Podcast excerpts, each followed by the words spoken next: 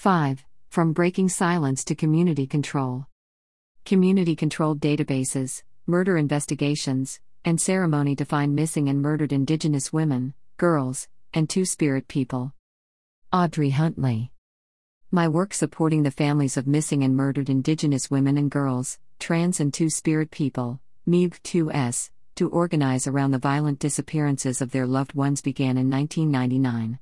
I had moved back to Turtle Island from Germany and found myself living in Vancouver's downtown east side when I first learned about the Memorial March to honor Indigenous women who had died violent, premature deaths in the neighborhood.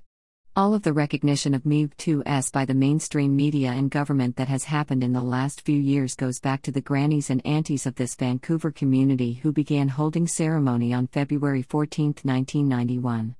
They have been demanding justice every year since, and the marches and ceremonies have spread across the country, today taking place in over 20 cities across Canada, all focused on showing love for those who are gone and care for those left behind. In Toronto, we gather at police headquarters to underline the complicity of the state and the impunity accorded to those who disappear MIG2S. We don't ask for permission to be there, but assert our sovereignty as Indigenous peoples living in the dish with one spoon covenant and adhering to traditional laws of governance to gather wherever we want to on our lands.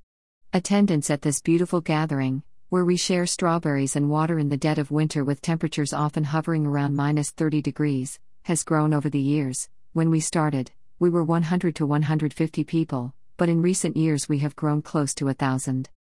Public mourning is a powerful act that flies in the face of the societal indifference that has surrounded MIG2S for too long. The power of these marches and ceremonies lies in the reclamation and practice of public ceremony and grief breaking through the shroud of silence surrounding these murders.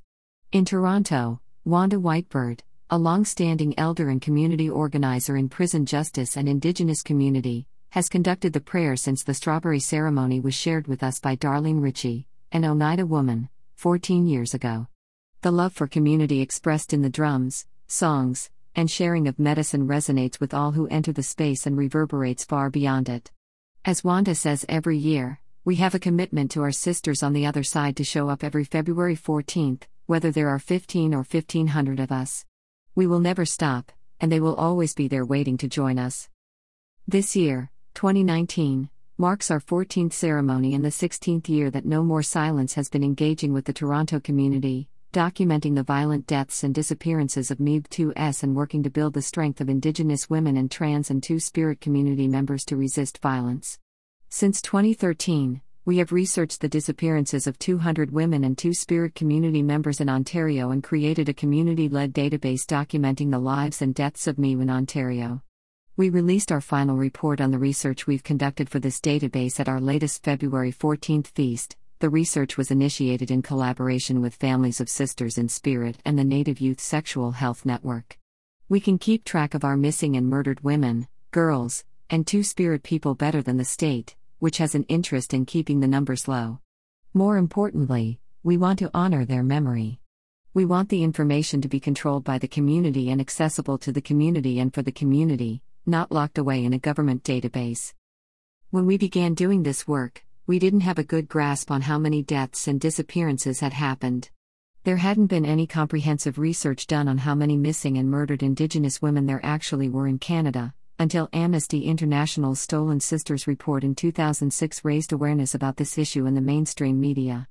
Beverly Jacobs, Mohawk, president of Native Women's Association of Canada, NWAC, at the time and a fierce advocate for Indigenous women, co authored the report and contributed enormously in supporting family members through the Sisters in Spirit program. NWAC was able to do research for a number of years and documented 580 cases of MIG2S. However, the conservative federal government cut NWAC's funding in 2010, and the data was handed over to the Royal Canadian Mounted Police, RCMP, the Federal Police Force of Canada, along with $10 million to create a centralized missing person project, which didn't even focus on women, never mind Indigenous women. We didn't need to demonstrate more cases in order to take this issue seriously, but we did know that mainstream society needed to be confronted with hard facts in order to get journalists to cover these stories, pressure governments to act, and raise awareness overall. And we wanted to know we think that it is part of a community's responsibility to keep track of their own. What distinguished us for a long time and still distinguishes us from other people who do this work was the understanding of settler colonialism as the inherent root of the violence. Our definition of who to include in our research has broadened over the years. For example, we've often been asked to include people's loved ones who committed suicide, such as a young girl, Jewel, Jamie Jameson's daughter, who hung herself after being bullied for several weeks. In her mother's view, she was killed by the bullying. We started thinking about it as death by colonialism. We understand that there can be no solution outside of completely dismantling the settler colonial state. For a very long time, we were very isolated within Toronto's Native community because of these stances. A lot of the Native community agencies are government funded and did not want to be associated with those types of politics for fear of losing their funding. We also included in our work voices that have sometimes been marginalized within Native communities, such as members of the Native Youth Sexual Health Network, a group of young women and two spirit people doing national organizing around Indigenous sexual and reproductive justice, and members of Na-Me-Res, Native Men's Residence, the local Indigenous men's shelter. We centered those who are most vulnerable and experience the highest levels of violence trans and two spirit people and sex workers. Maggie's, a sex work advocacy group, has been part of our organizing committee for several years, and we're proud to have a Two Spirit Women's big drum at our feast. This has caused some in the community to stay away, and we're okay with that. We understand that settler colonialism operates in a cis sexist and heteropatriarchal framework, and we need to tear that down, too. I have also had the opportunity to take the issue of MeV2S to the mainstream when I was employed by CBC Television. I was fortunate to get approval for a cross Canada research trip called the Traces of Missing Women Project in 2004. I set out from Toronto in the summer traveling west with the aim to gather the memories of loved ones who had been disappeared. I was more than a little anxious about wearing the hat of a CBC reporter and how that might make it more difficult to get folks to go on camera and talk to me. At that point, mainstream media either ignored violence against Indigenous people, or their depiction of the violence was riddled with racist stereotypes, with headlines like Missing Prostitute's Body Found in Parking Lot. However, there was a lot of attention paid to the horrific serial killings that had occurred over the span of many years at a pig farm close to Vancouver. The 2002 arrest of one man, R. Pickton, for the murders dominated headlines and framed the killings of dozens of women, of whom 60% were indigenous, as the work of a madman, an aberration. His victims, who had been taken from the downtown east side, were poor, involved in street economies such as sex work, and struggled with addictions, were not accorded any humanizing details of their lives. I wanted to provide a different point of view. I set out on my road trip with my camera gear and wolf dog in a little Ford Fiesta, with pink posters that I hung up in the communities where I stopped and an 800 number where people could call me. I had promised myself that I would let families come to me and not breach anyone's privacy or ability to grieve by making cold calls. To my surprise, I was inundated with requests to share about community members missing and murdered loved ones on my way. Not a single community was unaffected. I believe the trust and desire to share with me came about because I used medicines and ceremony and followed the spiritual guidance of my elder, Wanda Whitebird, and her teachings.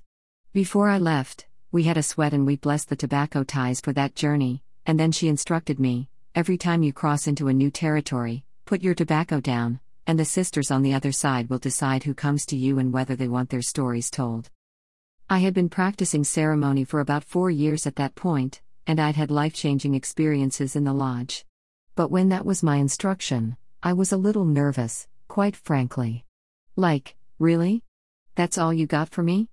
I was by myself, and my dog, going off on this journey, and I had really no idea if anybody was going to talk to me. Having lived in the Native community for some time in Vancouver and the downtown east side, I knew about people's animosity toward media and researchers, and I knew that it was justified because of the horribly exploitive experiences the community has had with them. But there were more people wanting me to come to them than I had geographical ability and time to speak with. I would be in northern British Columbia, and people on Vancouver Island would want me to come. I ended up interviewing over 45 family members of MeV2S in a period of seven weeks covering 15,000 kilometers. I discovered there was a huge need for people to share their stories. They were already traumatized by the loss, and it was compounded by societal indifference to their stories and people's lack of interest and care. But I ended up getting only three minutes of airtime to share the footage from that trip. This was heartbreaking, so I used the footage to make an independent film called The Heart Has Its Own Memory. I decided to shoot only people's hands holding the tobacco ties I gave them. This was partly because people in the downtown east side were sharing truths about the Hells Angels' involvement in the pig farm murders and needed to protect their identity, but also because I wanted the viewer to visualize the women who were gone as their loved ones shared. Out of that experience, my boss recognized that me was a story that needed telling and gave me the resources to work on a feature length investigative documentary. I chose to focus on Norma George, whose naked dead body was found in a parking lot outside Vancouver in 1993. I was close with her sister who lived in the downtown east side and believed it would be a healing experience for the family, and I really wanted to find out what had happened to her. This was the second time I experienced the incredible presence of spirit in doing this work. Both Norma and her brother Tom, who had been killed by the same people a few months before her, were with me every step of the way. They showed up in many ways and as crows, over and over again. I didn't even realize it until I was back in Toronto in the edit suite and saw that there were always crows in the footage. Once we got started, I discovered that investigating a murder isn't that hard. It just involves a lot of talking to as many people as you can. In the course of about a year, I got tons of information about Norma's life. I was able to find and get her Bible and give it to her mother after 14 years. She had this Bible that she made a lot of notes in throughout her young life that was really important to her. From talking to people, I found out that she used to stay in a rooming house in the downtown east side with a man, and he was still living there. He was reluctant to talk. I never did get him to open the door to his room, but I stood outside and we talked through the closed door, and after three visits, he slid the Bible out. It also involved a six pack of beer, but I never told my executive producer about that. I was able to give Norma's Bible back to her mother, and that was a beautiful thing. All kinds of things like that happened. If you just start talking to people, it's amazing how much stuff will come out and how suddenly you will unearth things. I put down a lot of tobacco during that year. I had also learned on the traces of missing women trip to feast the women on the other side, so I continued that practice. I made sure to give them water to drink. I hadn't done this on the research trip, and it was startling when at the sweat to close off the journey Wanda received a message that the women were thirsty and that I had neglected that piece. They weren't angry, but it did get pointed out and we poured a lot of water at that sweat. And now I remember to always include a drink. Everything we learned about Norma's life was really important to her family. They hadn't been able to complete their grieving ceremonies because they had received the body in a sealed coffin and were instructed by RCMP not to open it. People were in shock and followed those instructions, despite the fact that it was their tradition to do open casket wakes. Not having done this meant they couldn't move forward with their process to place a headstone on her grave as well as on her brother's. They kept those headstones in a closet in their home for over 15 years. As a result of the documentary airing on national television and some advocacy work I did with the RCMP, a team was sent to northern BC to meet with the family and a community elder.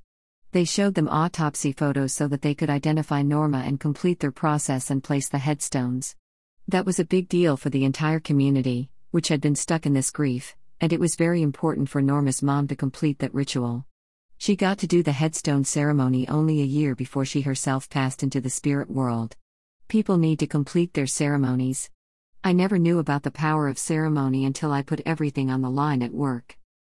Norma's case had been cold for 13 years, and I didn't set out thinking we would find out what happened to her. But we were able to solve her murder and her brother Tom's.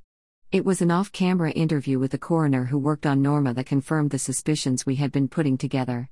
He had taken us to the place her body was dumped and mentioned the proximity of a certain clubhouse. It was one of our first shoot days, and I remember barely noticing that a dead crow lay where she had died. The coroner revealed information about the police investigation that confirmed who was responsible for her death.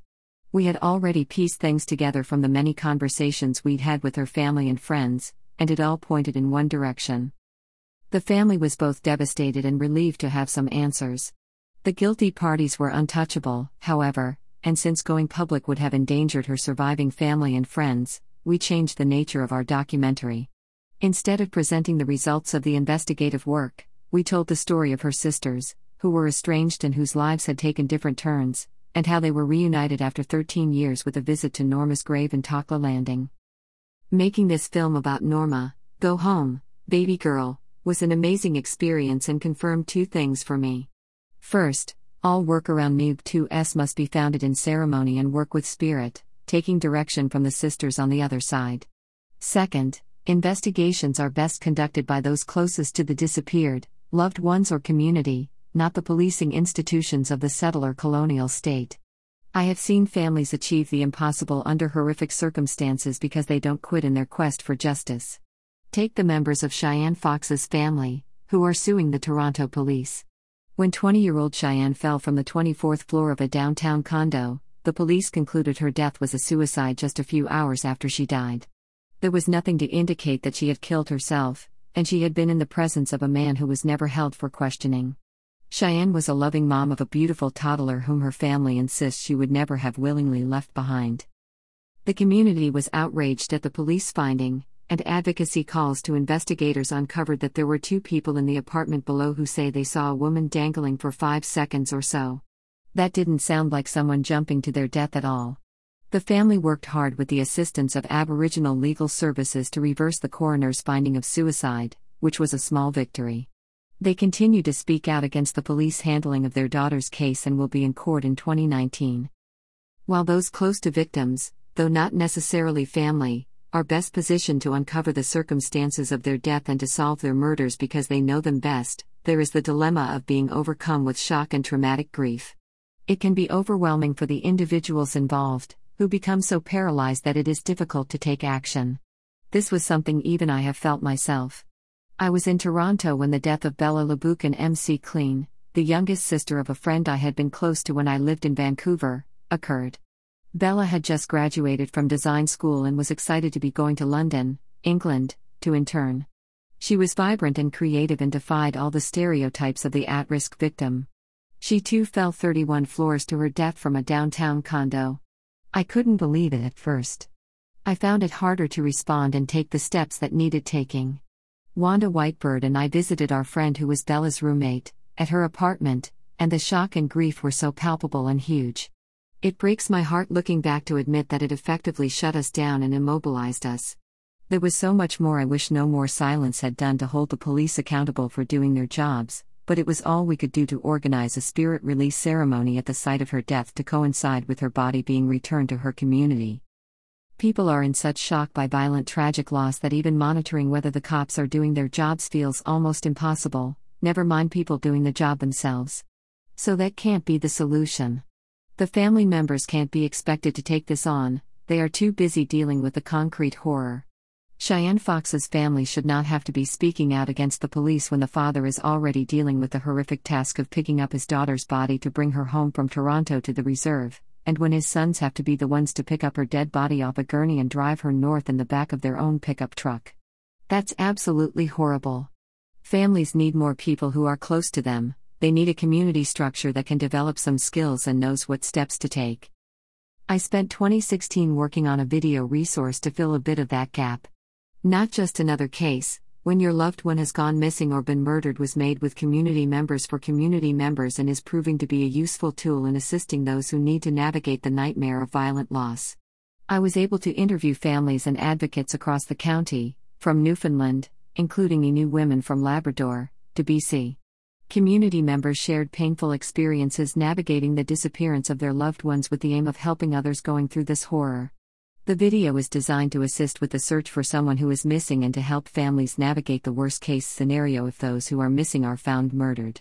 Folks share important information on how to find someone while respecting two spirit people's pronouns and chosen names, best practices for dealing with police, and surviving a trial. One family's experience in investigating the murder of their loved one stands out. I met Kaikate Kwaharan, Sialks and Inkla in Vancouver, and she shared about how they mobilized community in the interior of BC to find her cousin, Roxanne Louie, when the police were failing. This young woman explained that they were pounding on the RCMP's door every day, occupying the space to ensure they were doing their job. They also contacted everyone they knew in Roxanne's circles and encouraged them to share with police. The family encountered a typical racist response by police who thought that Roxanne was out partying, and this was also reported in the media. Kai Cake stresses how important it is to stop reinforcing those stereotypes and talks about how even community members who had internalized this view took a step back from looking for her because of this. She notes, as do many others in the video, that when a loved one who is usually in contact with folks every day stops being in touch, something is wrong and action is required right away. The importance of public vigils to create media presence cannot be understated. Roxanne's family held a walk of faith and ceremony in the hopes that she would come back to them safely. They actually marched through the neighborhood of Roxanne's in laws, who they suspected were involved in her disappearance. This applied pressure to those who had committed the crime to come forward. This incredible community effort led by her family led to a confession so that Roxanne's body was recovered and her killers were tried and convicted of murder, a rare outcome. This would never have happened were it not for the strength and conviction of her family and the community support they rallied around them. The last segment of the video presents community responses that support healing. I had the privilege of attending the Mikowa Pequani Memorial Storytelling and Youth Leadership Camp in Little Buffalo, which Bella Laboucan-McLean's family started in her honor. Community members spent four days on the land practicing traditional activities, leading up to a traditional round dance and ceremony for the family. Kids participate in media workshops, moose hide tanning, fish scaling, beading, drum making, and stick games. Grief recovery practitioners and healers are available for the families, and an honor dance closes off the ceremony. Bella's sister, Melina Laboucan, states that reconnecting with land and culture is part of the healing and restoration that families and communities need to go through. I wholeheartedly agree. I chose the wise words of Alex Wilson, Two Spirit Advocate, to end the video on this powerful note. There's an energy or spirit that exists in Indigenous people that is intimately connected to the land that we're on. There is hope in dismantling the system. I think it is absolutely possible, and I think that a community based response is the way that is going to do that. All my relations. 6. What to do when you've been abusive. Annotated edition. Kai Cheng Thom. As I sit in my bed and begin to type, Beds are my favorite typing places. There is a part of me that says, don't write this article. There is a part of me that still resonates deeply with the fear and shame that surround the topics of abuse and intimate partner violence, the taboo that most communities have around talking not just about the fact that people experience rape and abuse, but that people we know and care about might be rapists and abusers. Perhaps most secret and shameful of all is the fear that we, ourselves, are or have been abusive, the fear that we could be those villains, those monsters in the night. Nobody wants to be an abuser. No one wants to admit that they have hurt someone, especially when so many of us have been hurt ourselves. But the truth is that abusers and survivors of abuse do not exist, and have never existed, in a dichotomy. Sometimes, hurt people hurt people. In this rape culture we live in, sometimes it can be hard to tell the difference between the hurt you are experiencing and the hurt you are causing someone else. In the years since this essay was originally published, we have seen, as a result of the hashtag MeToo movement, an enormous shift in the intensity and frequency with which intimate partner violence and abuse is discussed in public. While this movement has brought about positive change and exposed many abusive people in power, it has also highlighted the complexity and epidemic nature of abuse. It has shown us, irrefutably, that survivors can also abuse. It has shown us that we cannot think of abusers as incomprehensible monsters who must be exterminated, because abusers are also our heroes, lovers, friends, family. It has shown us that, more urgently than ever, we must find new ways of responding to and healing from violence. Seven years ago, when I first started training as a support worker for survivors of intimate partner violence, I was sitting in a training workshop when someone asked what our organization's policy was on taking requests for support from people who were abusing their partners and wanted help stopping. The answer was brusque and immediate we don't work with abusers. Period. Fair enough, I thought. After all, an organization created to support survivors of rape and abuse should center survivors, not the people who hurt them. The only problem was, I wondered, what happens when people are both survivors and abusers? And if we don't work with abusers, who does?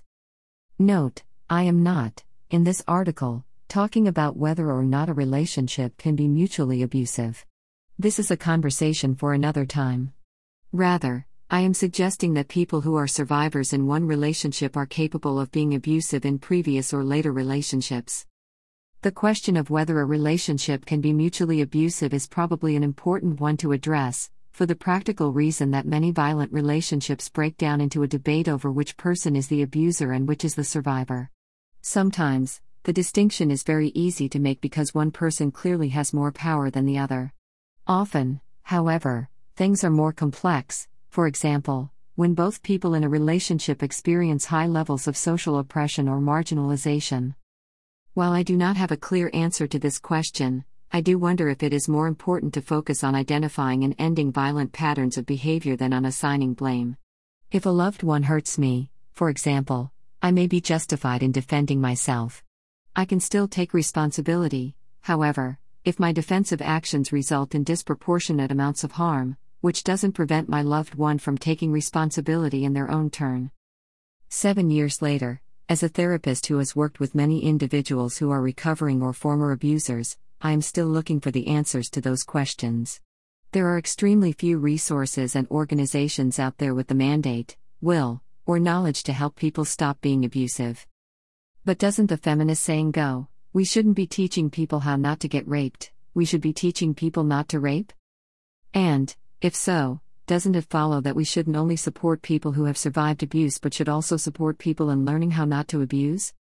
When we are able to admit that the capacity to harm lies within ourselves, within us all, we become capable of radically transforming the conversation around abuse and rape culture. We can go from simply reacting to abuse and punishing abusers to preventing abuse and healing our communities. Because the revolution starts at home, as they say. The revolution starts in your house, in your own relationships, in your bedroom. The revolution starts in your heart. The following is a nine step guide to confronting the abuser in you, in me, in us all. 1. Listen to the survivor. Listen to the survivor may seem to imply that there can only be one survivor in a given situation, or that the first person who calls out the other has to be the survivor of an abuse dynamic. This is not necessarily true. Today, I might give this section the title Learn to Listen when someone says you have hurt them. When one has been abusive, the very first, and one of the most difficult, skills of holding oneself accountable is learning to simply listen to the person or people whom one has harmed. Listening without becoming defensive. Listening without trying to equivocate or make excuses.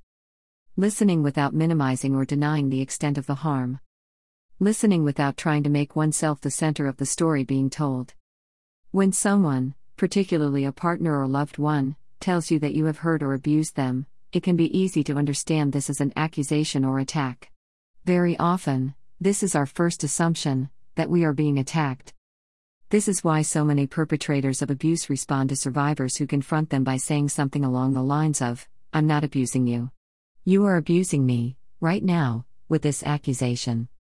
But this is the cycle of violence talking.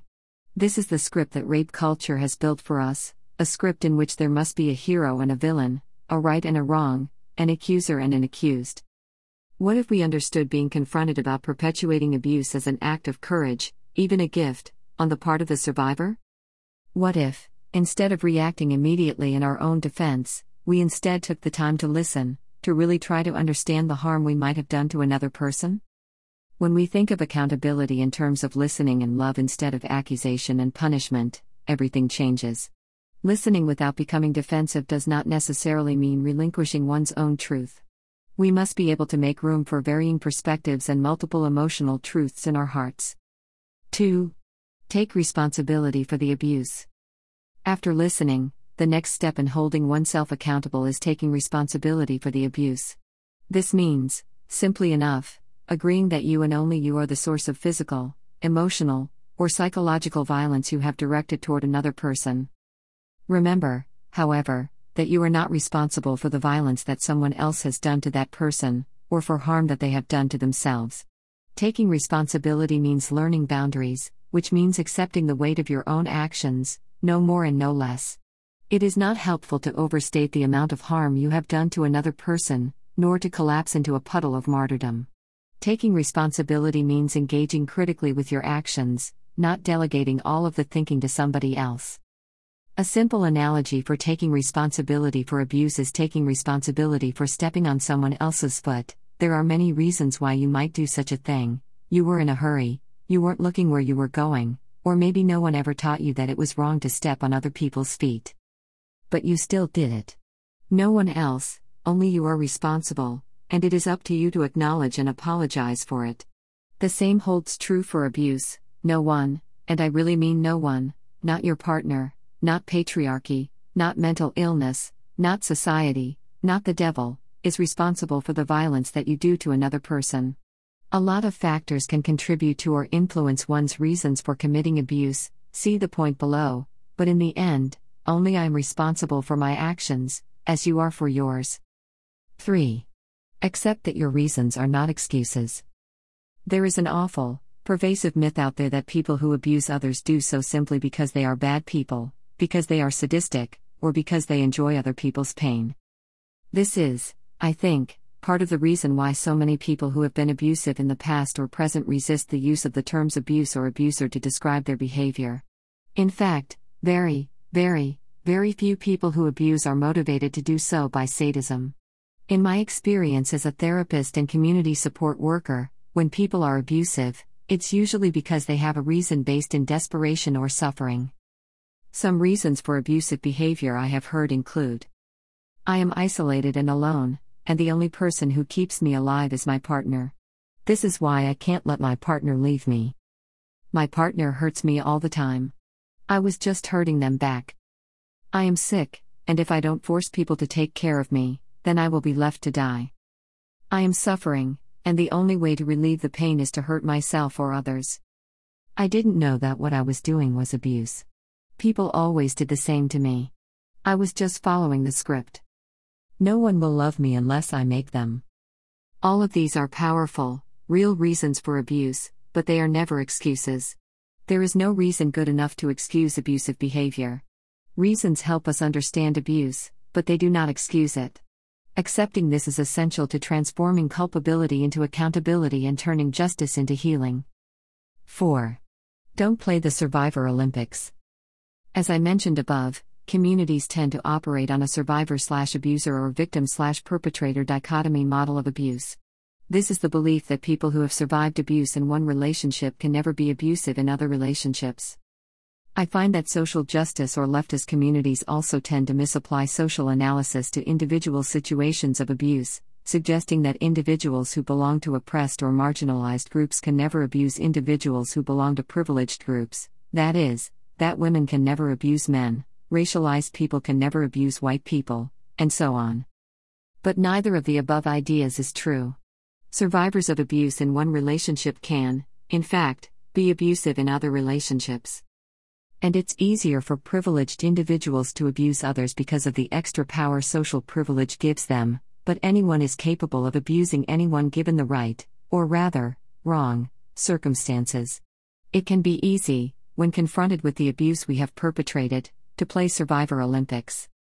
I can't be abusive, we may want to argue, I'm a survivor. Or the abuse I have survived is so much worse than what you're accusing me of. Or nothing I do is abusive to you because you have more privilege than me. But survivors can be abusers, too. Anyone can be abusive, and comparing or trivializing doesn't absolve us of responsibility for it. 5. Take the survivor's lead. When having a dialogue with someone who has been abused, it's essential to give the survivor the space to take the lead in expressing their needs and setting boundaries. You should also take time to think about your own needs and boundaries without making the person you have harmed take care of you. This is why having support in the community is crucial. If basic needs are going unmet, no one can heal from abuse, nor can anyone truly be accountable. If you have abused someone, it's not up to you to decide how the process of healing or accountability should work. This doesn't mean that you don't get to have rights or boundaries, or that you can't contribute actively to the process. It means that you don't get to say that the person you have hurt is crazy or that what they are expressing doesn't matter. Instead, it might be a good idea to try asking the person who has confronted you questions like these What do you need right now? Is there anything I can do to make this feel better? How much contact would you like to have with me going forward?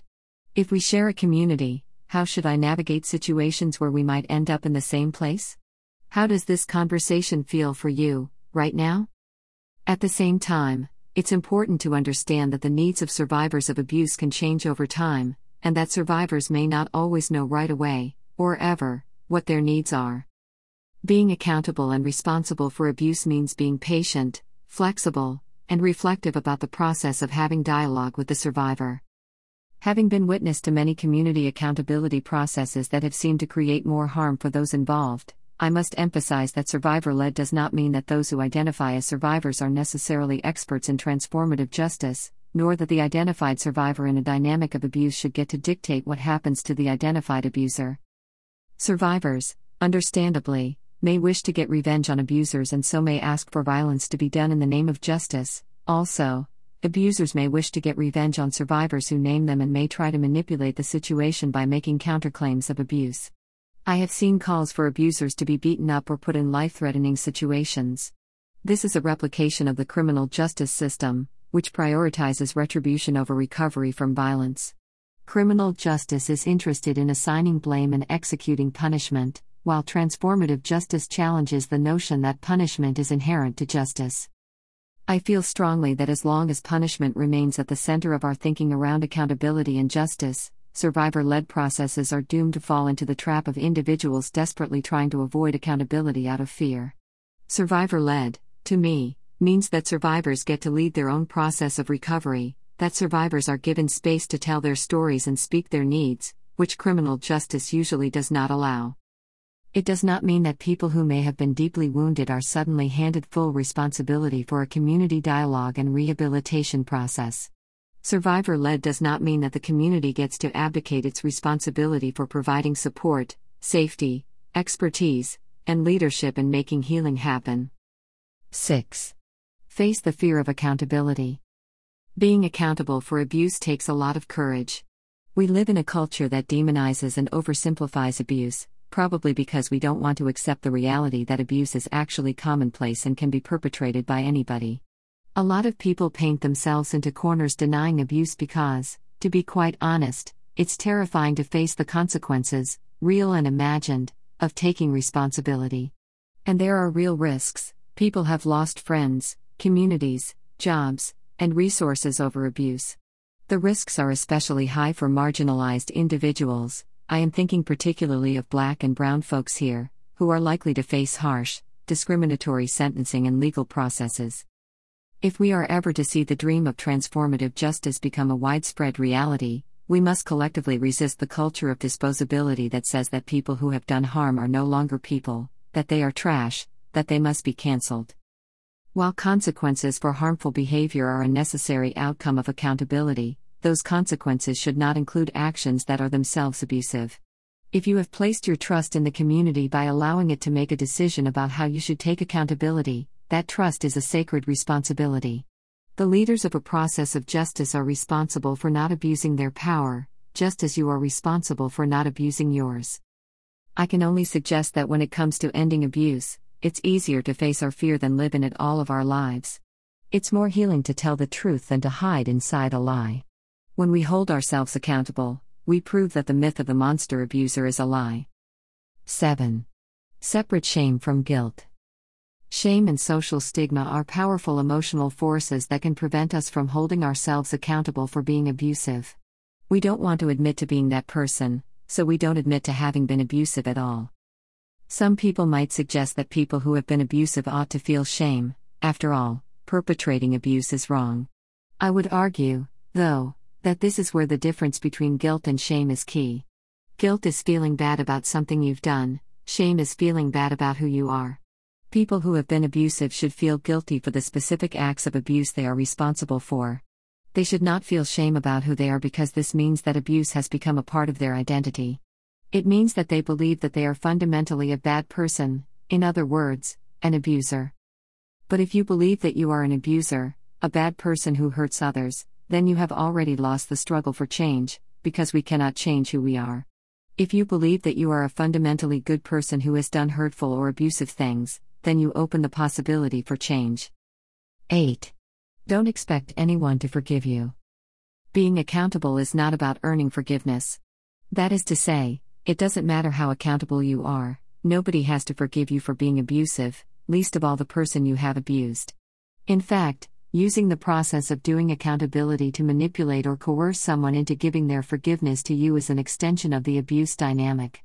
It centers the abuser, not the survivor. One shouldn't aim for forgiveness when holding oneself accountable. Rather, self accountability is about learning how we have harmed others, why we have harmed others, and how we can stop.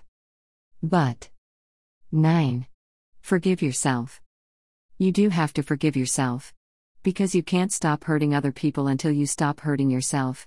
When one is abusive, when one is hurting so much on the inside that it feels like the only way to make it stop is to hurt other people, it can be terrifying to face the hard truth of words like abuse and accountability. One might rather blame others, blame society, blame the people we love, instead of ourselves. This is true, I think, of community as well as individuals. It is so much easier, so much simpler, to create hard lines between good and bad people, to create walls to shut the shadowy archetype of the abuser out instead of mirrors to look at the abuser within. Perhaps this is why self accountability tools like this list are so rare.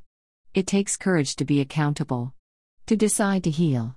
But when we do decide, we discover incredible new possibilities. There is good and bad in everyone. Anyone can heal, given the right circumstances, and everyone can heal, given the same. You are capable of loving and being loved. Always. Always. Always. 9. 9 Author's Note This article was originally published under the title 9 Ways to Be Accountable When You've Been Abusive on the website Everyday Feminism on February 1, 2016. In the years since, a number of personal experiences and community events have caused me to rethink some aspects of the piece. While I stand behind its primary assertions, it feels important to me to address certain issues of nuance and practical application. On receiving the invitation to republish it in this collection, I was also offered the chance to make significant edits. My intention is both to remain accountable to the original version of the text, and to show clearly where my thinking has shifted over time, just as all of our beliefs and practices in the area of transformative justice are, and must be, evolving conversations. 7. Transforming Family a story of accountability. Amita Swadhin. I remember the black and white checkered linoleum tile staring up at me. The heft of the phone receiver in my hand.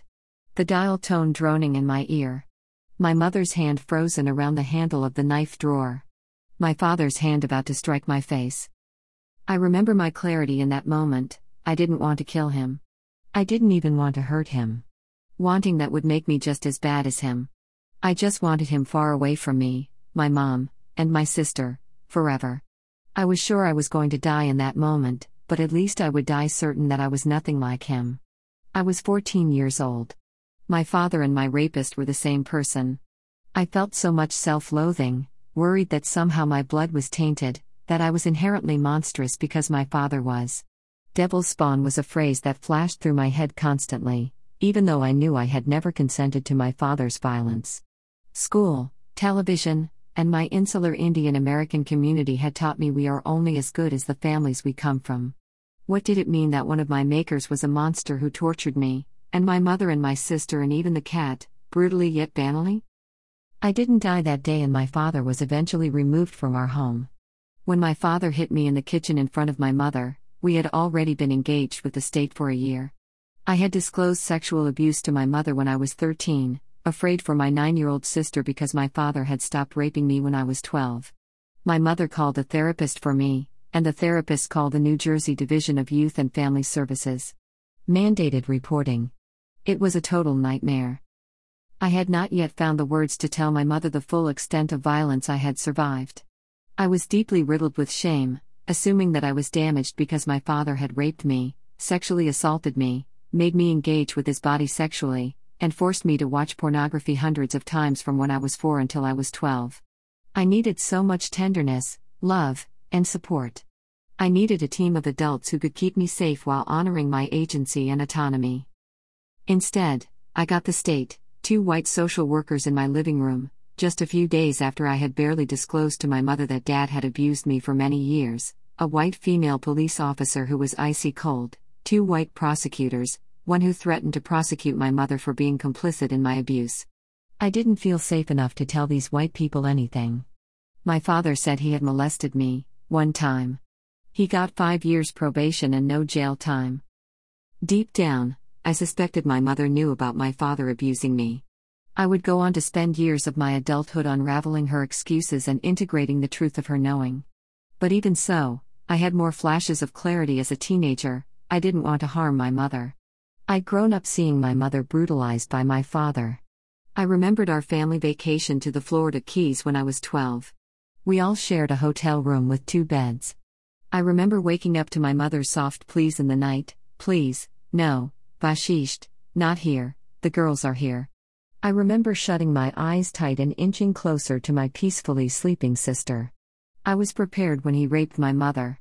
I knew I wasn't his only victim. The day after my father hit me in the kitchen, I flew to Michigan to spend the summer in a high school debate camp. My sister got sent to suburban Cleveland, where we usually spent our summers with our nanny. While we were away, my father held my mother against the wall by her neck and threatened to kill her unless she could get him off probation. By then, my mother had been working in a doctor's office for 10 years. Although my father was an anchor in the local South Asian community, he didn't have any social ties to her mostly white coworkers. So, my mother packed a bag, put the cat in a carrier, gave the parakeets extra food, and stayed with her coworker Sylvia for a week. Sylvia helped her file an order of protection, and the police escorted my father out of our house in handcuffs. My mother filed for divorce, but declined to press charges. The divorce was finalized in 1995, just before I left for college. Months later, we got word from my father's nephew's wife, a white woman who was considering leaving my abusive cousin, my father had married an Indo Guyanese woman he'd met through the Hindu temple he had joined when he moved 40 minutes south of our home. I remember wondering whether we had a moral obligation to warn this woman. I quickly decided no. She was a grown woman in her mid 30s. My father stopped stalking my mother as soon as he started pursuing his new wife. He was someone else's problem now. Within a few years, we got word through my cousin's wife that my father had a son. Again, I felt a twinge, should I warn my stepmother?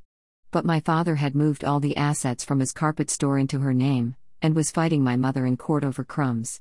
My stepmother signed the meager child support checks. Every semester, I cried when my mother fretted that I might have to drop out of school because, even with my student loans and my work study job, she was having a hard time paying my tuition. My hatred for my stepmother, an accomplice to my father's financial abuse, outweighed any concern I had. I rationalized any worry away by reminding myself my father had never, to my knowledge, sexually abused a boy. But in my senior year of college, we got another call from my cousin's wife my stepmother was pregnant again. It was a girl. Fast forward to 2006. I was on the dance floor at Cattyshack, a lesbian club in Brooklyn. The DJ was another Punjabi woman, a little older than me.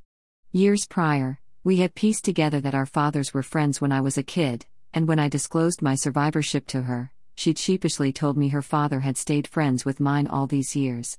During her first break of the night, she made her way right over to me. I saw your dad, she said by way of greeting. At Christmas. He came over to my parents' house. With his kids, your sister's name? Salakshmi. She's six. When, at age 16, I cut my father off. His older brother made it clear to me that I was no longer a part of that family. Blood supremacy is the notion that blood ties are paramount, even at the expense of one's own well being. It is the violence that allows patriarchy, ageism, and every other form of violence to persist generationally through incestuous rape, in my family and in so many others. I had done so much work to free myself from blood supremacy. So, why did I care so much about this girl with whom I shared nothing but blood ties? The thought remained lodged in my subconscious. Meanwhile, my inner compartmentalization persisted. While I was out as a survivor to my closest friends and colleagues, I wasn't out to the general public. In grad school, my complex PTSD flared up worse than it had since college. To cope, I decided to finally tell my story publicly, while helping other survivors tell theirs too. I collaborated with an off off Broadway theater group, Ping Chong Plus Company, to create Secret Survivors, an ensemble piece featuring me and four other survivors of child sexual abuse. Through creating and performing Secret Survivors, I learned to hold my entire narrative at once. I confronted the members of my mother's family one by one, challenging their complicity in what had happened to me. And slowly, I reached the conclusion that I needed to move far away from my mother to truly be free from her emotional abuse and gaslighting. I prepared to move to Los Angeles because my then partner lived there. One thing kept nagging at me, though my never contacted half sister. I knew by now she would be about 12 years old. I remembered how lonely and scared I'd felt at 12. I remembered how it felt to choke on my silence, to endure, to gaslight myself. I knew we actually shared more than blood ties. We shared the same perpetrator. I found Salakshmi on Facebook, but I knew some parents, maybe including my father, monitored their children's social media accounts. I was scared of potential retaliation by my father, so I made a fake profile, pretending to be one of my own childhood best friends. And I sent Salakshmi a message, with a link to a clip of Secret Survivors. Hi Salakshmi. You don't know me, but my name is Amy, and I am one of your sister Amita's best friends from childhood. I'm not sure if you know about Amita, but she's your oldest sister, and she knows you exist. She survived a lot of abuse from your father when she was a kid, and she hopes you're not being abused by him, too. But if you are, and if you want to talk to her, I'd be happy to introduce you. Here's a clip of a theater project she made, telling her story. Take care, Amy. It took Salakshmi two months to write Amy back, wow. I had no idea. I'm not even sure where to start. I feel like my whole life is a lie. Yes, it happened to me too. Please put me in touch with Amita. I immediately switched Facebook profiles and sent Salakshmi a message from my actual account, assuring her I would support her. As soon as I sent the message, I knew it was time to alert my family. I was now less worried about retaliation from my father, but I was also about to move to Los Angeles in two weeks. They'd be left behind in New Jersey, 40 minutes north of where my father lived. They had a right to know. I told my mother first. She was upset the cycle had repeated itself, but glad that Salakshmi wouldn't have to face the healing process alone. Unfortunately, my mother reneged her support as soon as I told my stepdad. He felt I'd endangered my real family by risking my father's retaliation to intervene in a stranger's life. I accused him of being a hypocrite, donating money to help orphans in India but not being brave enough to help a 12 year old girl heal from the violence of the same man who had so deeply harmed his own wife and stepdaughters. That next week was one of the hardest. I spent my time packing boxes, grieving, and dissociating, sometimes all at once. My close friends, who were more like a network of platonic life partners, took public transportation from Brooklyn to suburban New Jersey to help me pack my things and ship them to Los Angeles. They kept me company on the phone into the late hours of the night. They reassured me I was loved, and commended me for reaching out to Salakshmi.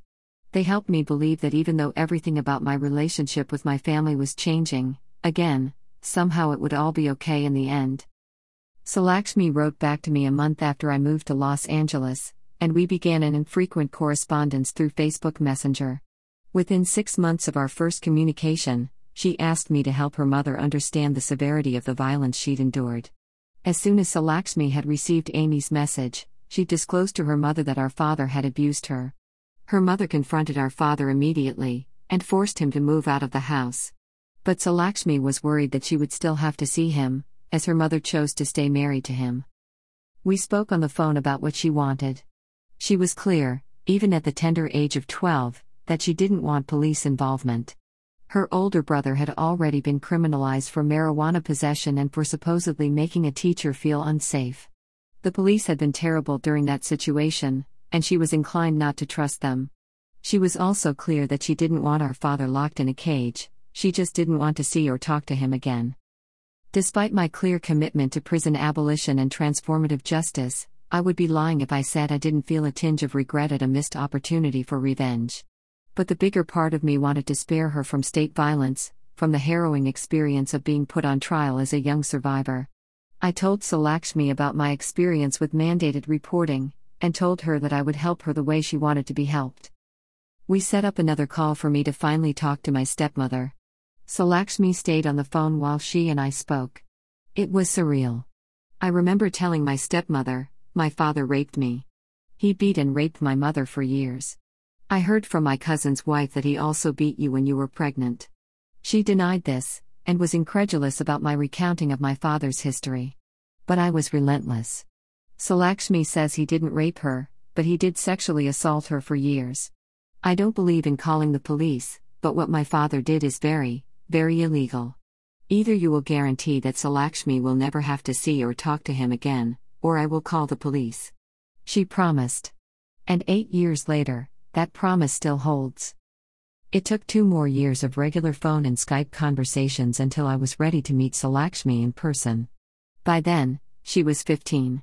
We spent hours talking on a bench in Central Park and at the Metropolitan Museum of Art. We have so many things in common, things that I don't share with my sister with whom I grew up, and that Salakshmi doesn't share with her brother. We are both poets, both activists, both really into school, both very extroverted people. We look like sisters too. We have the same eyes. Our father's eyes. Since that first meeting, Salakshmi and I have spent at least a week together once a year. When she was 13, she told me she wanted to be a survivor activist like me, but she knew she'd have to wait until she turned 18 because of mandated reporting.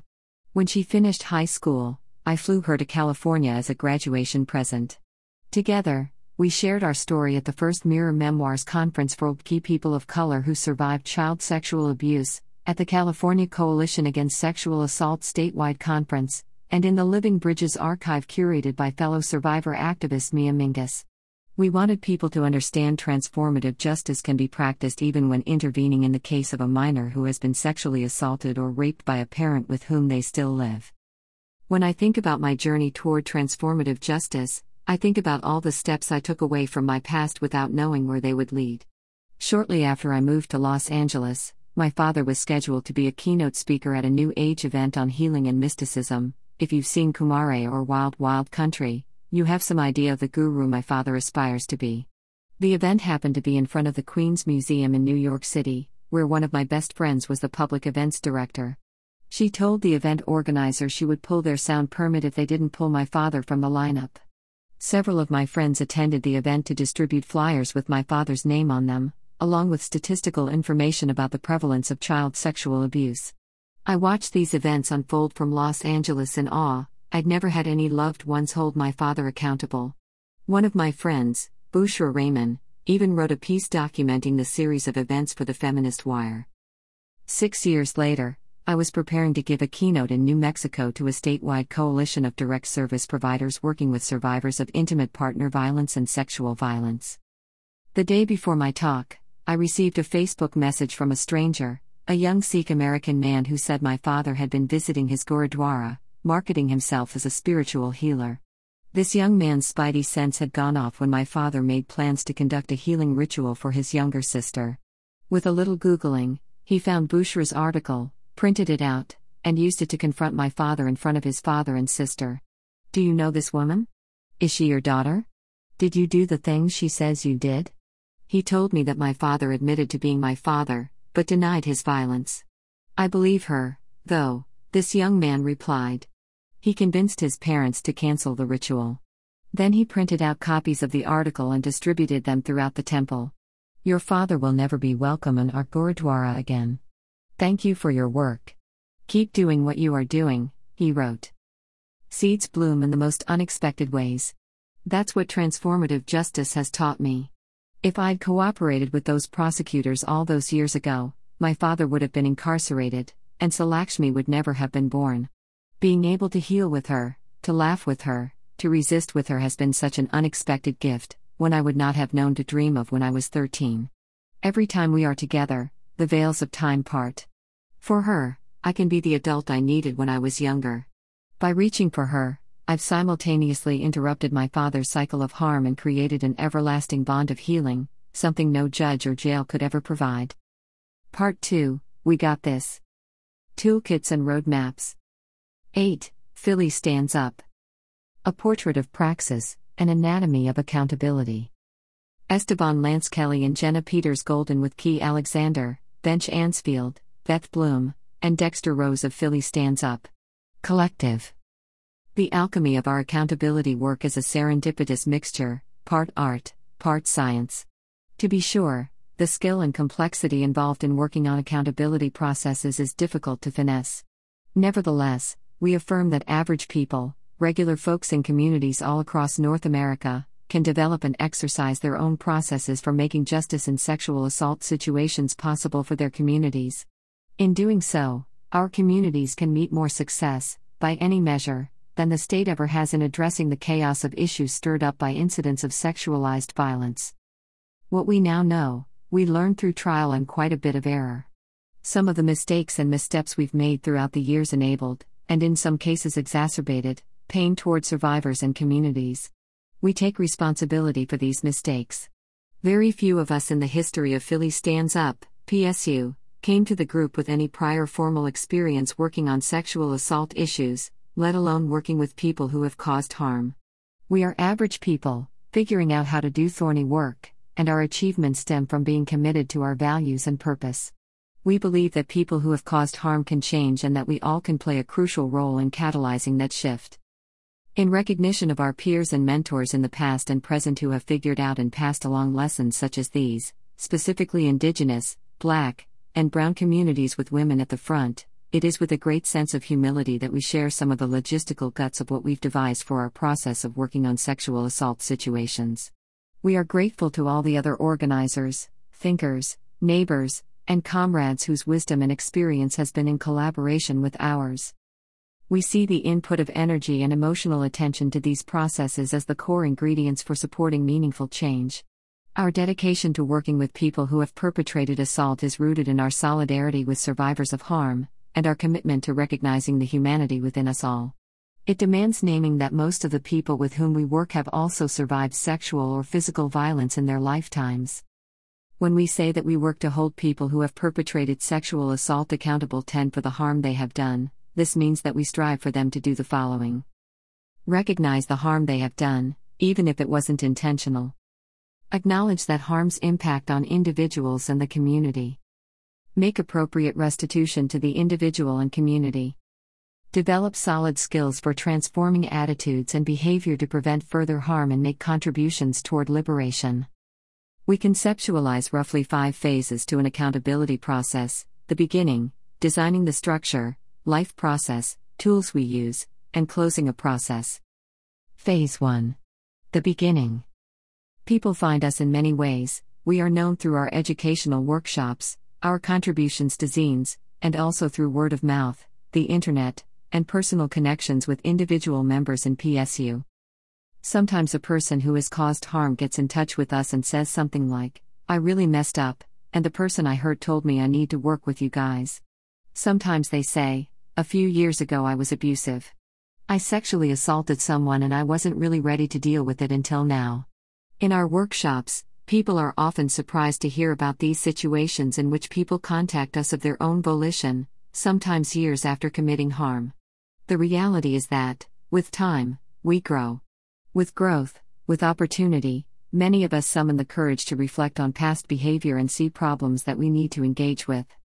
Another possibility is that someone might say, I was sexually assaulted by so and so, and I want to hold them accountable. They would then task us with tracking down so and so and attempting to initiate an accountability process. Beyond these cases, there are instances when someone who is neither the survivor nor the person who caused harm gets in touch with us on behalf of either party. In any event, once we have touched base with the person who has caused harm, we sketch out the situation and discuss it as a group. We first find out if two collective members are able to take on this situation. We learned early on to always work in pairs. If so, we discuss what we know about the situation, and we honestly assess if we are equipped to handle it. There is always the possibility that we can't handle pieces of the situation. Sometimes we are not qualified for one reason or another, and by trying to work on it, we might cause more harm than good. Sometimes PSU members decline to engage a situation because some of its aspects feel emotionally triggering. After we have assessed the situation, we schedule a meetup with the person who has caused harm. We typically meet in places that are public but run a low risk of encounters with people we know. Examples include parks, train stations, hotel lobbies, food courts, or outdoor cafes. Phase 2 Designing the process. Next, we design a process based on what the situation warrants. Often, we have a document listing demands. Demands are actions the survivor needs from the community or the person who caused harm in order to be safe and to heal. Below is a sample list of common demands. Pay for my STI testing slash abortion slash doctor's appointment. Deal with your drug slash alcohol problem. If you see me out somewhere, it's your responsibility to leave the premises. Don't talk to me or contact me. For now, don't go to the meetings of such and such organization in which both the survivor and person who has caused harm are members. Disclose to all the people you are sleeping with or dating that you sexually assaulted someone and are in an accountability process. Write me a sincere letter of apology. Demands are the central document in our accountability process. In situations where we have a list of demands, they fundamentally drive the design for our process. Our goals as facilitators of the process are to meet the demands laid out by the survivor, and in some cases the community at large, both in letter and in spirit. In designing a particular process, we bear several principles in mind. First, we try to involve the person we are working with in the design of the process. If they can help brainstorm our objectives, timeline, and tactics, then they feel more invested in everything to come. As collaborators in a process rather than participants in an externally imposed program, they might be more reluctant to bail on commitments. Second, in order to engage the person who caused harm, we figure out methods that specifically work for them. If they are a visually oriented person, we make drawings or word maps to describe what we are talking about in a meeting. If they hate to read, we might record a reading for them. If they have trouble sitting still or focusing for a long time, we might plan to talk while walking around the block. In our engagement efforts, we have even arranged meetings consisting of street skating and board games. Be accommodating and creative. The goal is to enlist this person in meaningful and sustained accountability and change, think like an educator, an organizer, and an artist. We also use the meetings as an opportunity to model the behavior we are trying to encourage in the person with whom we are working. We demonstrate preferred behavior by, for example, articulating and maintaining explicit social and physical boundaries, striving for clear communication, practicing empathy, showing respect, which is perceptibly appreciated among people who have been ostracized in the aftermath of sexual assault, and exemplifying utter honesty. If the person we are working with misses a meeting or arrives late, we will discuss the need for better communication and help them understand how their actions were inconsiderate. Together, we lay down ground rules for how we want to communicate with one another, which gives us concrete agreements for holding folks accountable. We can then use their progress in adhering to agreements in creating positive momentum and endorsing their capacity to grow and change. Phase 3 Life Structure When needed, we emphasize fostering balance and creating structure in the person's life. If they are unstable, then it becomes difficult for them to be present in the work we are doing together. In such situations, it is crucial for us to take account of the broader challenges in their lives. The more grounded they are, the better their chances of following through on their accountability process. Toward that end, we create space for them to have a personal check in at the beginning of each meeting.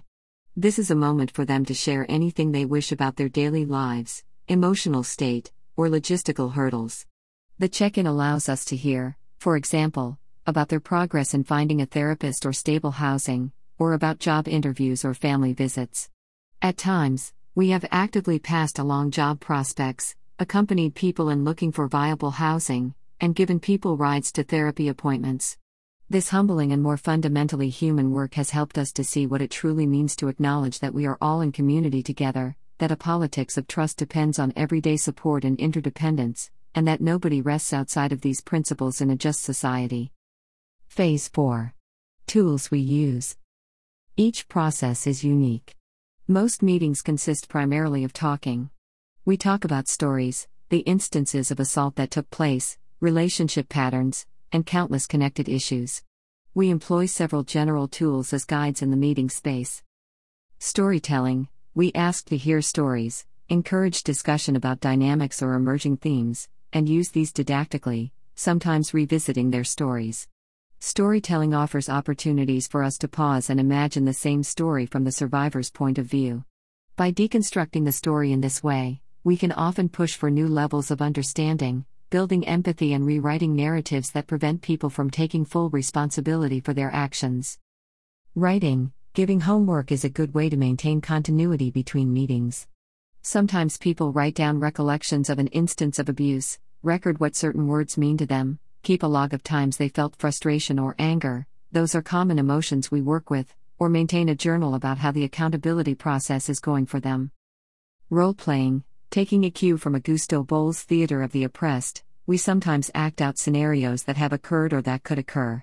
Role playing is great for building skills of perception and empathy, and is a safe way for people to try out new behaviors and understand past ones. Reading slash listening slash watching, most situations that we come across call for further education.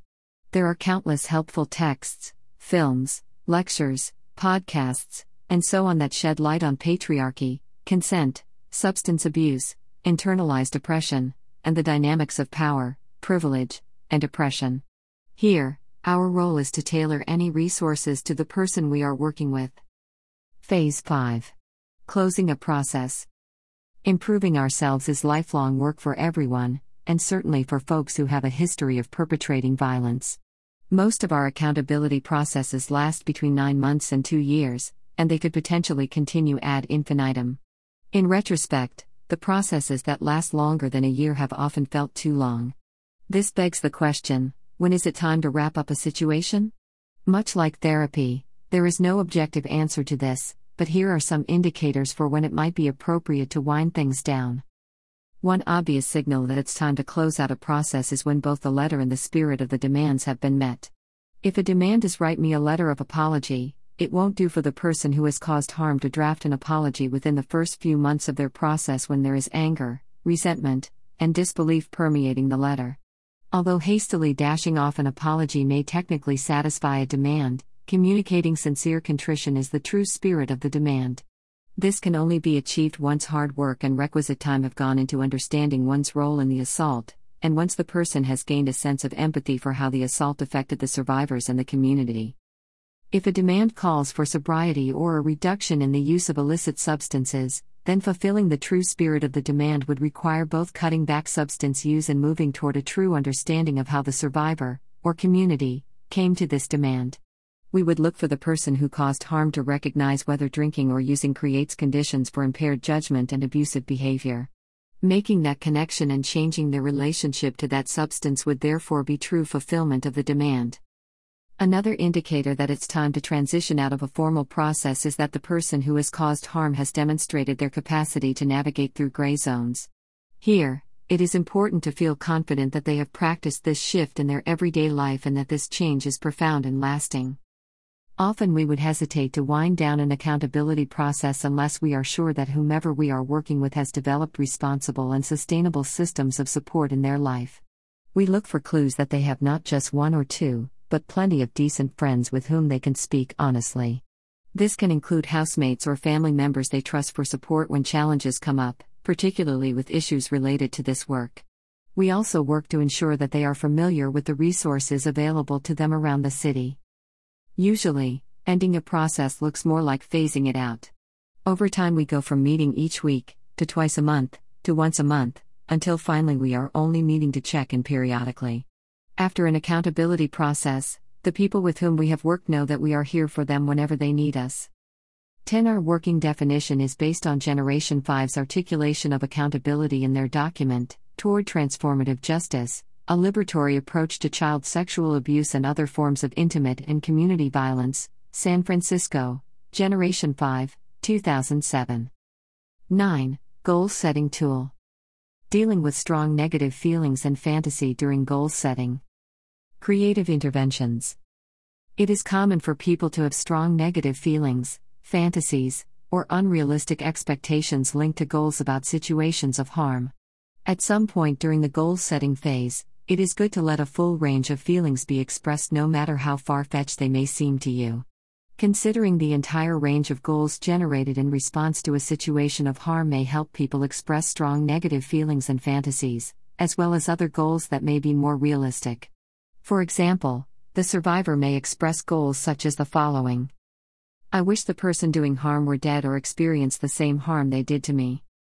I wish the person doing harm could be publicly humiliated or hurt so that they would know they could never do this again. I wish this had never happened to me. I wish that I would feel the same as I felt before this ever happened.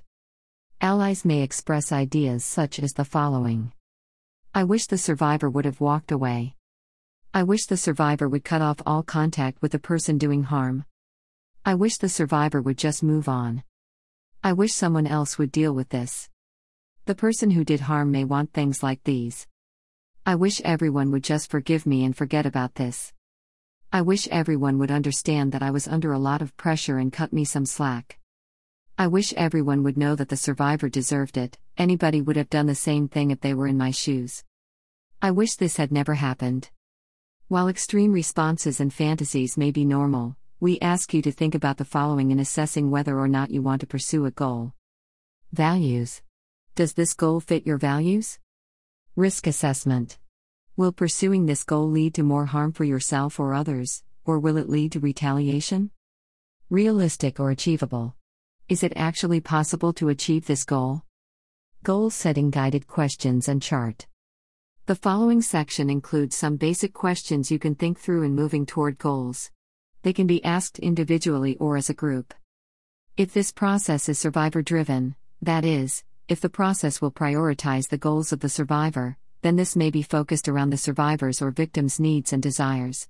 Others can think about these questions for themselves as individuals and also focus on the needs of the survivor in the community. Guided questions What do I want for myself? What do I want for the survivor or victim, if I am not the survivor or victim? What do I want for other important people, children, other family members, friends, organizations, and so on? What do I want for the person doing harm, if I am not the person doing harm? What do I want for the larger community? It may be useful to name who we mean by the community. What do I not want? You can ask this question using the same categories above. What is important to me? This can include values, ways things will happen, or people. What are the most important wants, or goals? Is there anything that is an absolute must have or must do? Is there anything that is an absolute must not? Have I considered things such as safety, financial needs, connection to people or relationship, and other things that are important to me? Do these goals fit with my values? Is there anything I would add or leave out after thinking about this? Are some goals more achievable than others? Which are most achievable? Is there anything I would add or leave out after thinking about this? Will pursuing any of these goals lead to more harm to myself, the survivor or victim, the person doing harm, or others, or will it lead to retaliation? Is there anything I would add or leave out after thinking about this? What goals might be fantasies? Is there anything I would add or leave out after thinking about this? What would I consider a success? What goals would I consider good enough? Can I divide these goals into long term and short term goals? If doing so makes sense, you can do that. After answering the guided questions, see if you can write your goals in the following chart. The chart will be easier to refer to and share with others. 10. Excerpts from Ending Child Sexual Abuse, a Transformative Justice Handbook. Staci K. Haines, Raquel Laviña, Chris Lymbertos, R.J. Maccani, and Nathan Shara. We are writing this in the autumn of 2018, after a summer of seeing families separated at the border, another policy in a long history of traumatizing children, adults, and communities.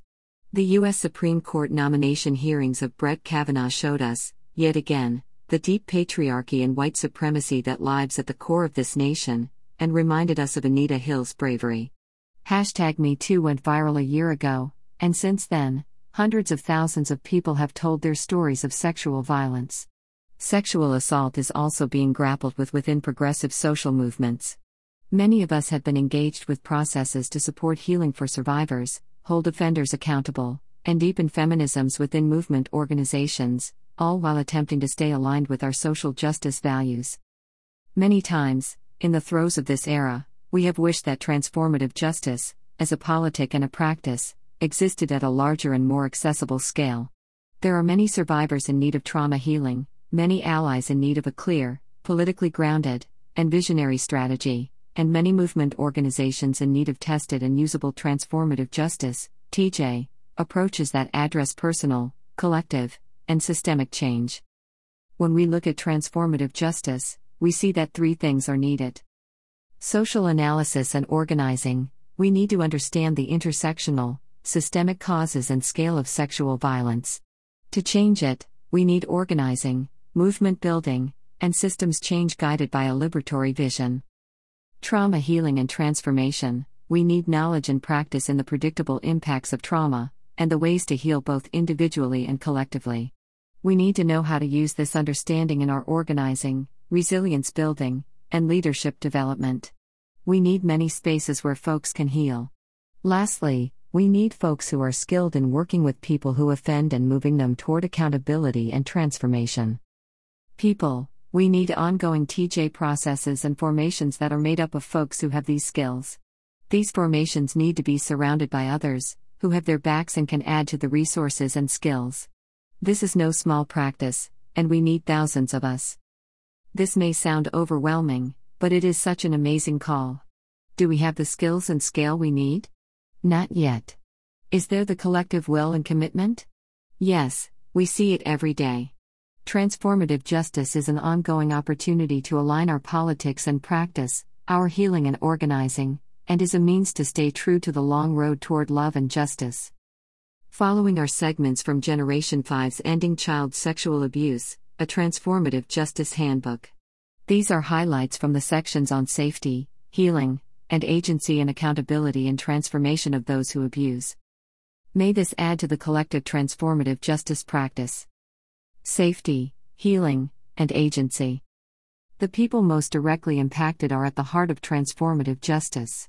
In child sexual abuse, this means the children currently experiencing sexual abuse, children and young people who were sexually abused in the past, and adults who experience sexual abuse during childhood or adolescence.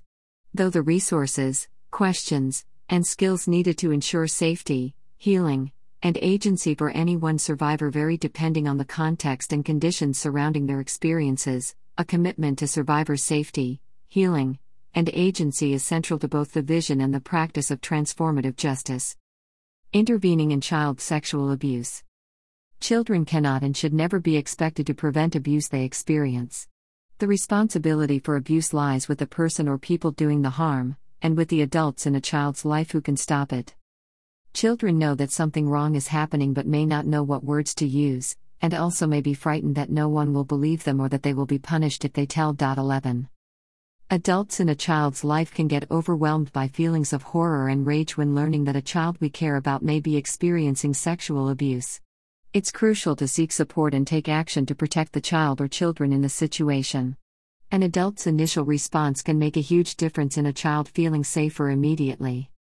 If you believe a child is being sexually abused or a child has just disclosed to you that they are being sexually abused, prioritize the child's safety and well being. While you will have intense feelings of your own, the child's well being has to be the center of any interaction. Staying calm and present will support their safety and healing in both the short and long term. Let them know that they did the right thing in sharing with you. Communicate to the child that the abuse was not their fault. It is very common for survivors to assume that the abuse happened because of something they did or failed to do, such as I wasn't supposed to talk to strangers and I did, or I liked them, and they were nice to me. It is very important that the child consistently hears that the abuse was not their fault. Assure the child that you will do whatever you can to prevent the abuse from happening again.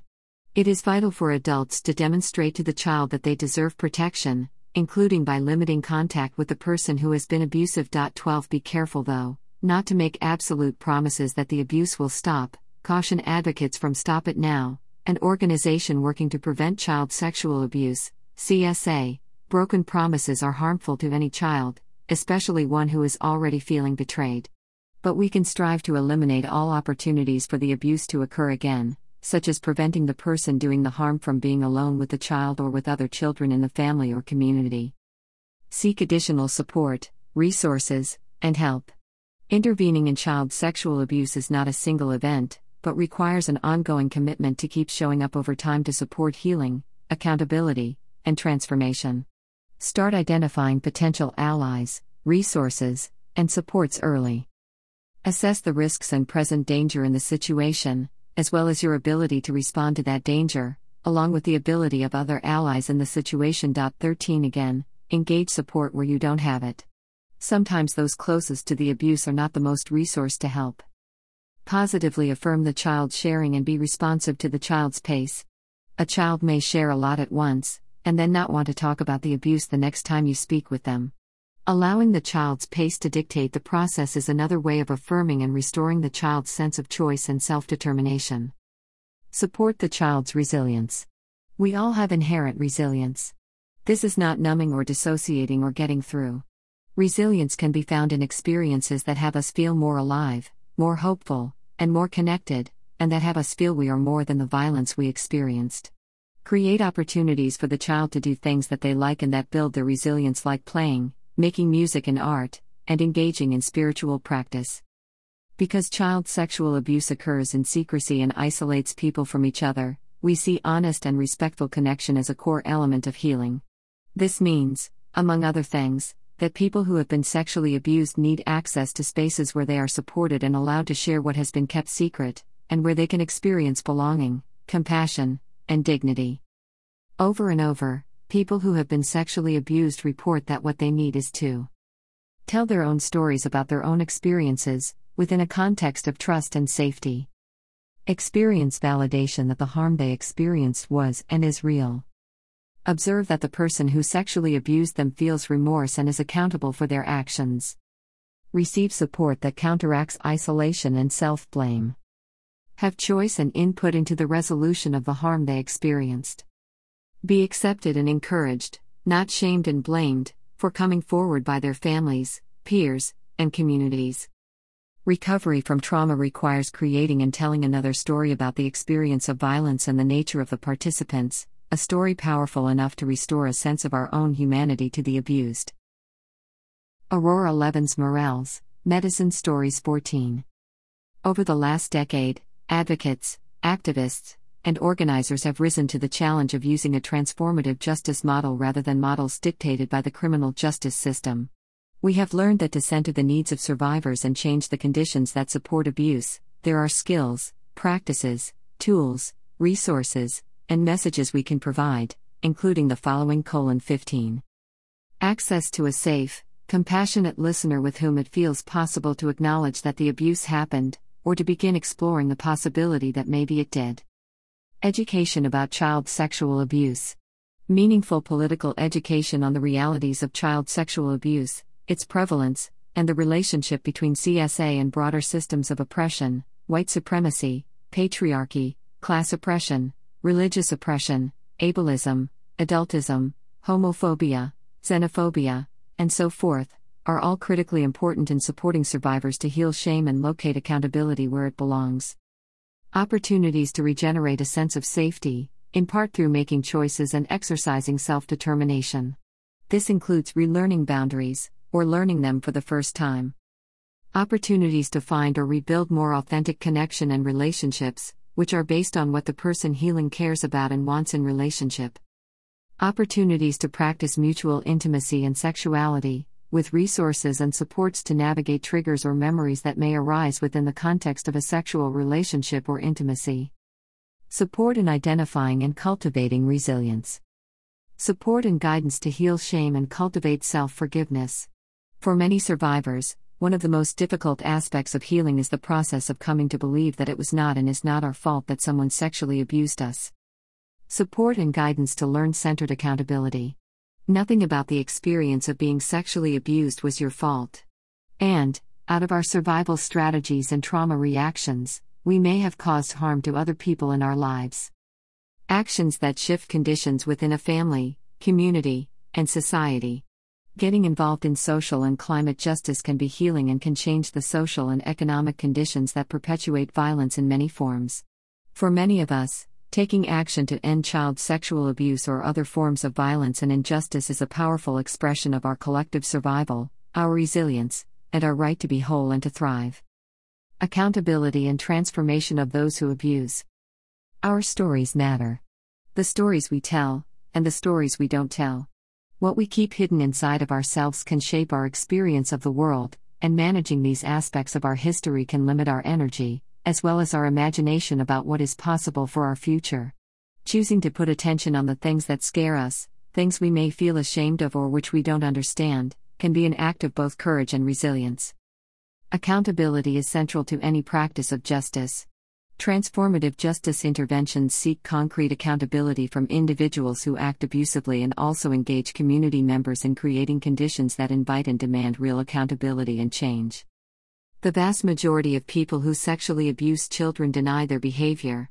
Given current punitive interventions, there is very little incentive for any of us to acknowledge sexually abusive behavior to others. It is vital that we create spaces and encouragement for people who have sexually abused children, or who feel they might sexually abuse children in the future, to be able to share and come forward.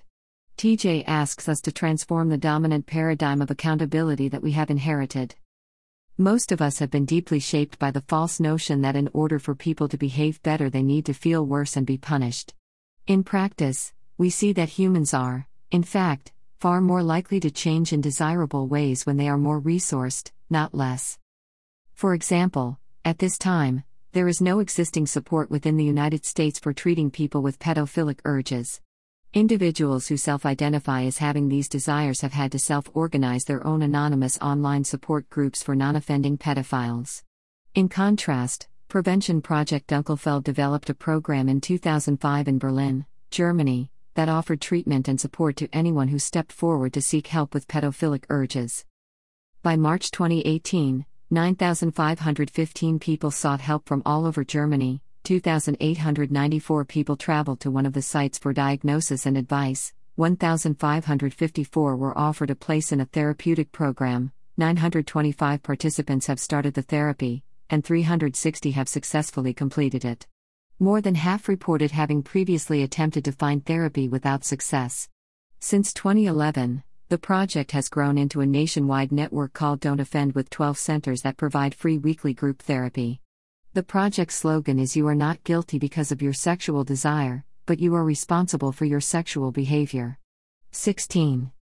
Another inspiring model for supporting accountability and transformation is Circles of Support and Accountability, COSA, which was started in Canada by Mennonite pastor Harry Nigh, whose friend had been convicted for repeated sexual offenses. Alongside other parishioners, Nigh developed a support group model within which four to six trained volunteers from the community form what they call an inner circle around the person who caused harm. This circle meets regularly to facilitate getting the practical needs of the core member, the person who caused harm, met, such as finding housing and other services, to provide emotional support, and to challenge behaviors that may be associated with a risk of reoffending. COSAs currently exist in several countries, as well as six U.S. states. 17. A TJ approach attempts to make proactive accountability safe and compelling. Our vision challenges us to create a collective culture of growth and dynamic support. One that acknowledges and supports each individual's inherent dignity and worthiness of connection, while simultaneously demanding rigorous self accountability and mutual accountability. We aim for forms of accountability that enable transformation, transformation of survivor experience, of sexually abusive behavior, of bystander engagement, and of the broader conditions that allow child sexual abuse to continue. We see that abuse happens when one person believes, consciously or unconsciously, that their needs, wants, and preferences take precedence over others. People engaging in abusive behaviors are often numb to, or seemingly unable to feel, the impacts of their behaviors on others. A process of accountability and transformation requires that the person who has been harmful stops doing the harm, feels empathy and remorse for the pain and impact of their actions, takes measures, like restitution or reparations, to address the harm caused, takes measures to prevent future harm, works to understand the root causes of their harmful behavior, engages in the ongoing work of accountability, healing, and integration takes action and organizes to support others to heal or to be part of changing community and social conditions that allow for CSA and other forms of violence. While the impulse to villainize or banish may be understandable, we must engage, name the harm, and call upon this person's dignity in order to hold standards that support safety, connection, and dignity for everyone involved, and above all for those most directly impacted by the harm. For many people, the idea of giving attention to the healing needs of a person who has been sexually abusive is difficult to tolerate, particularly when there are limited resources available for survivors. It is important to center the needs of those most directly impacted by the harm in a situation. We also hold that recognizing and attending to the humanity of those who harm is a central aspect of transforming our families, communities, and society. Seeing and dignifying the healing needs of people who abuse also runs counter to the idea that some people out there are monsters who are expendable or need to be weeded out. By standing for everyone's need for healing, we challenge the dehumanizing logic that is central to systems of oppression, domination, and abuse. By standing for everyone's need for healing, we maintain our commitment to a vision of true liberation.